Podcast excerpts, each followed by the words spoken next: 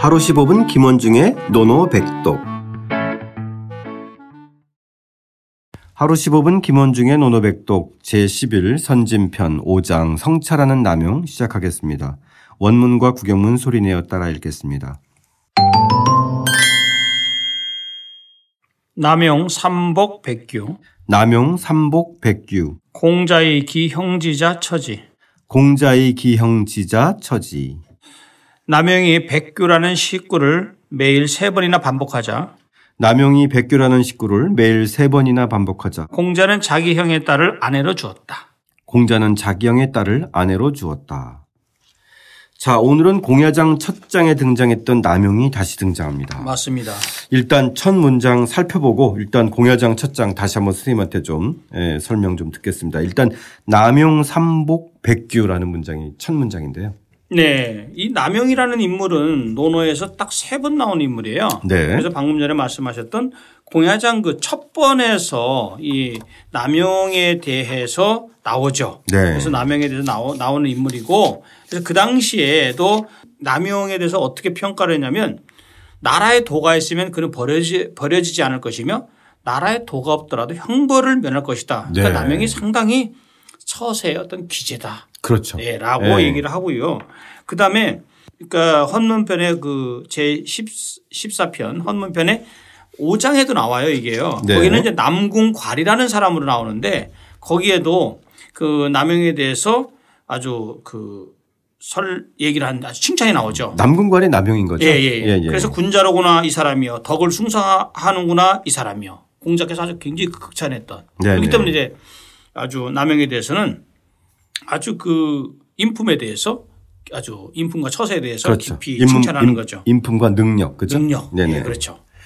그래서 남용이 재밌는 게 뭐냐면 백규라고 하는 식구를 백규 이 백규는 흰 백자에다가 삼복 아, 참 원문을 볼까요? 삼 남용 삼복 백규 남용이 세 번이나 반복했다. 뭐냐 백규 흰 백자 이 규자는요 그 그 원래는 이 규가 무슨 규자냐면 옥규자 맞잖아요. 네. 옥규인데 그 백규 그 흰 옥은 그 당시 이제 우리가 재질이 좀 약해가지고 흠집이 좀 많이 나는데 거기에 이제 보통 이 점이 자꾸만 찍히는 거죠. 근데 그걸 갖다 살짝 갈아서 없애면 또 이제 없어지고 이런 아, 거죠. 예. 예. 예.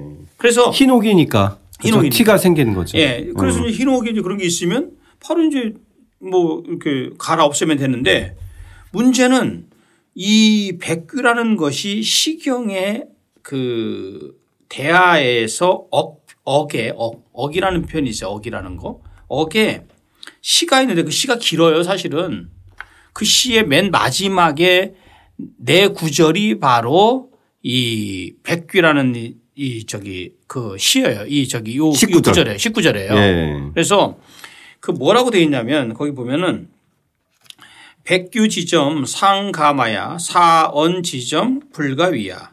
그래서 그 뭐라고 되냐면 백규에 있는 흰 점은 오히려 갈아 없애질 수, 없애버릴 수 있지만 말의 점은 사람의 말의 점은 바로 잡을 수가 없다. 네. 그러니까 옥은 옥에 있는 그 흠은 티는, 그쵸, 티는 네, 없을 수 있지만 사람 말을 한번 내뱉어지면 정말 이것은 주워 담을 수 없다라는 의미죠.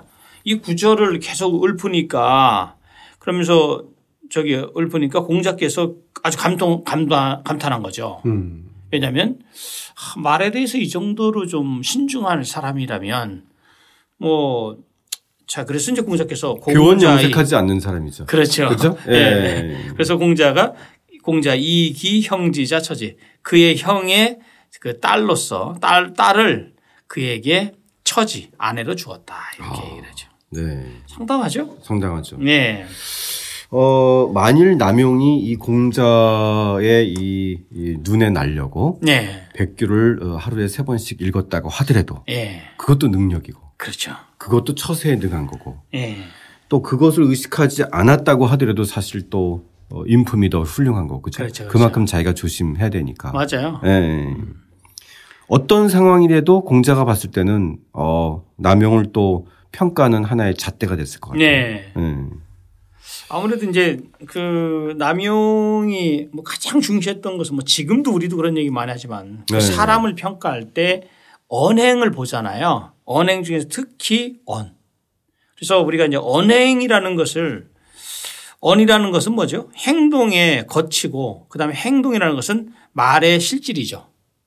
그러니까 말이라는 것은 행동을 하면 그, 그 행동이 겉, 겉표면이 드러나는 것이고 행동이라는 것은 말의 어떤 그 실체 맞잖아요. 그러니까 그 말과 행동이 언행이 이제 같이 간다면 특히 그 남용이 그 말에 대해서 대단히 그 조심했던 것은 그 남용의 그 사람됨이 대단했다라고 볼 수 있는 거죠.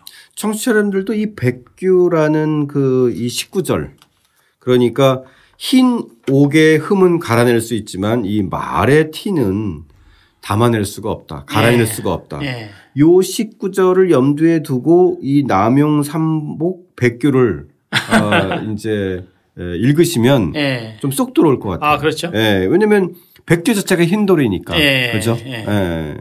이 흰 돌의 그 흠과 이 말의 흠을 또 비교해서 어, 말에 대한 신중함, 세심함, 조심스러움을 또 늘 또 어, 새기면서 실천했던 남용을 보면서 아, 공자가 이미 이제 그 공자의 딸은 공야장에 줬으니 그죠? 예. 예.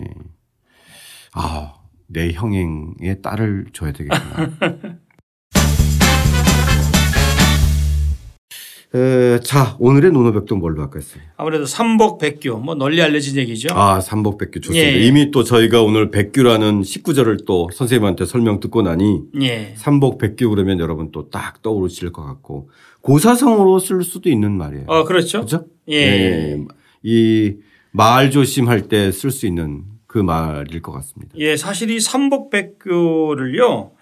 그 삼복사언, 이 삼복사언은 아까 왜 제가 방금 전에 읽었지만 그 백억이라는 시에 나왔는 백규지점 상가마야 사언지점 불가위야에서 앞에 있는 백 저기 그 삼복, 삼복과 여기 지금 이제 삼복과 그 사언 이거를 갖다가 합친 거고요. 아, 예. 또는 사언 삼복이라고도 하죠. 그래서 이것에 대해서는 뭐 신중하게 말을 대단히 신중하게 하는 그런. 고사로 아주 널리 쓰여져 있는 말이죠. 네네. 어떻게 읽나요, 쌤? 산후 마이귀 흰옥에 있는 흠집은 갈아낼 수 있지만 이 말의 흠집은 바로잡을 수 없다라는 식구를 하루에 세 번씩 암송했던 이 남용을 떠올리면서 다시 한번 소리내어 따라 읽고 직접 써보겠습니다. 남용 삼복 백규 공자의 기 형지자 처지. 남용이 백규라는 십구 절를 매일 세 번이나 반복하자 공자는 자기 형의 딸을 아내로 주었다.